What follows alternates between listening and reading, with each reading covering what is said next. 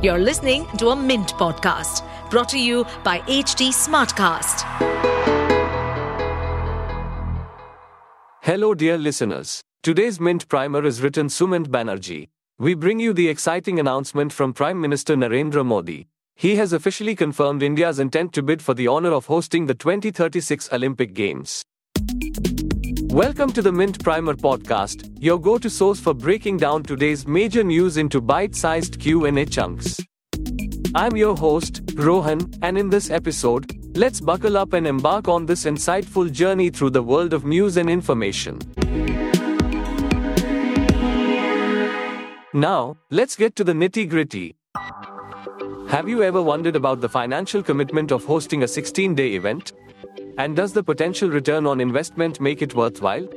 According to Mint's evaluation, there are substantial economic implications tied to a successful bid.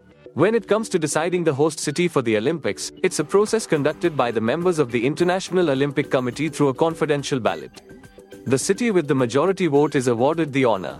Currently, there are 99 members in the committee, each with a voting right.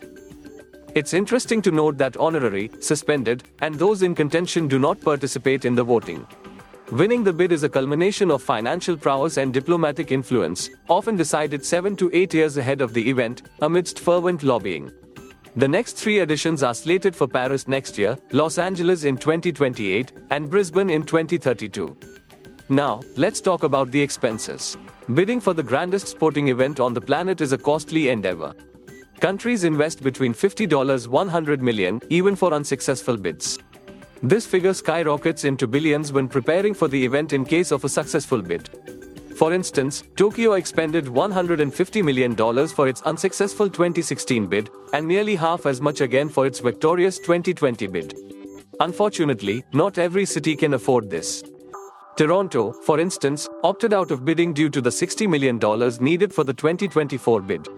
The costs associated with hosting the event, including building stadiums and enhancing infrastructure for the influx of athletes and tourists, have seen a significant increase since the 1996 Atlanta Games.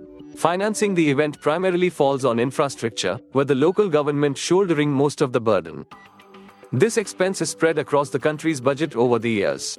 Often, countries resort to borrowing to cover cost overruns. While the International Olympic Committee, IOC, does share some revenue from the event with the host country, it amounts to a relatively small sum. In 2016, it disbursed just over $1.5 billion to Rio de Janeiro. So, is it all worth it?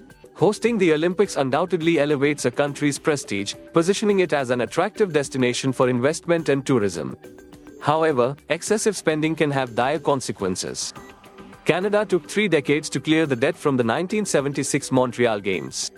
The 2004 Athens Olympics is believed to have worsened Greece's financial crisis. Even Rio had to secure a $900 million bailout from the Brazilian government to meet its costs. Yet, in the case of Beijing, the event led to an acceleration of GDP growth by at least 0.8%. As for India, its position as the world's most populous and fastest growing major economy aligns perfectly with the timing. With the successful hosting of the 1982 Asian Games and the 2010 Commonwealth Games, India boasts a strong pedigree, a factor the IOC takes into account. Furthermore, Gujarat is contemplating a bid for the 2026 Commonwealth Games after Victoria in Australia withdrew citing high costs. This could be a golden opportunity for India to showcase its hosting capabilities. Given India's rise as an economic powerhouse, it's likely that other countries will view its candidature favorably. And that's a wrap for today.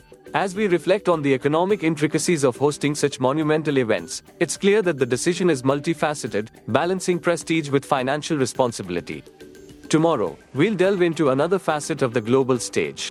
Until then, stay curious and do share your feedback on podcasts at hindustantimes.com. Well, folks, we hope you've enjoyed this eye opening episode. Do you have questions or ideas for future topics? Drop M our way. Find us on Facebook, Twitter, Instagram, and LinkedIn for all the latest updates. And hey, if you crave more info, hop over to our website at www.htsmartcast.com. To stay updated on this podcast, follow us at HT Smartcast on all the major social media platforms. To listen to more such podcasts, log on to www.htsmartcast.com.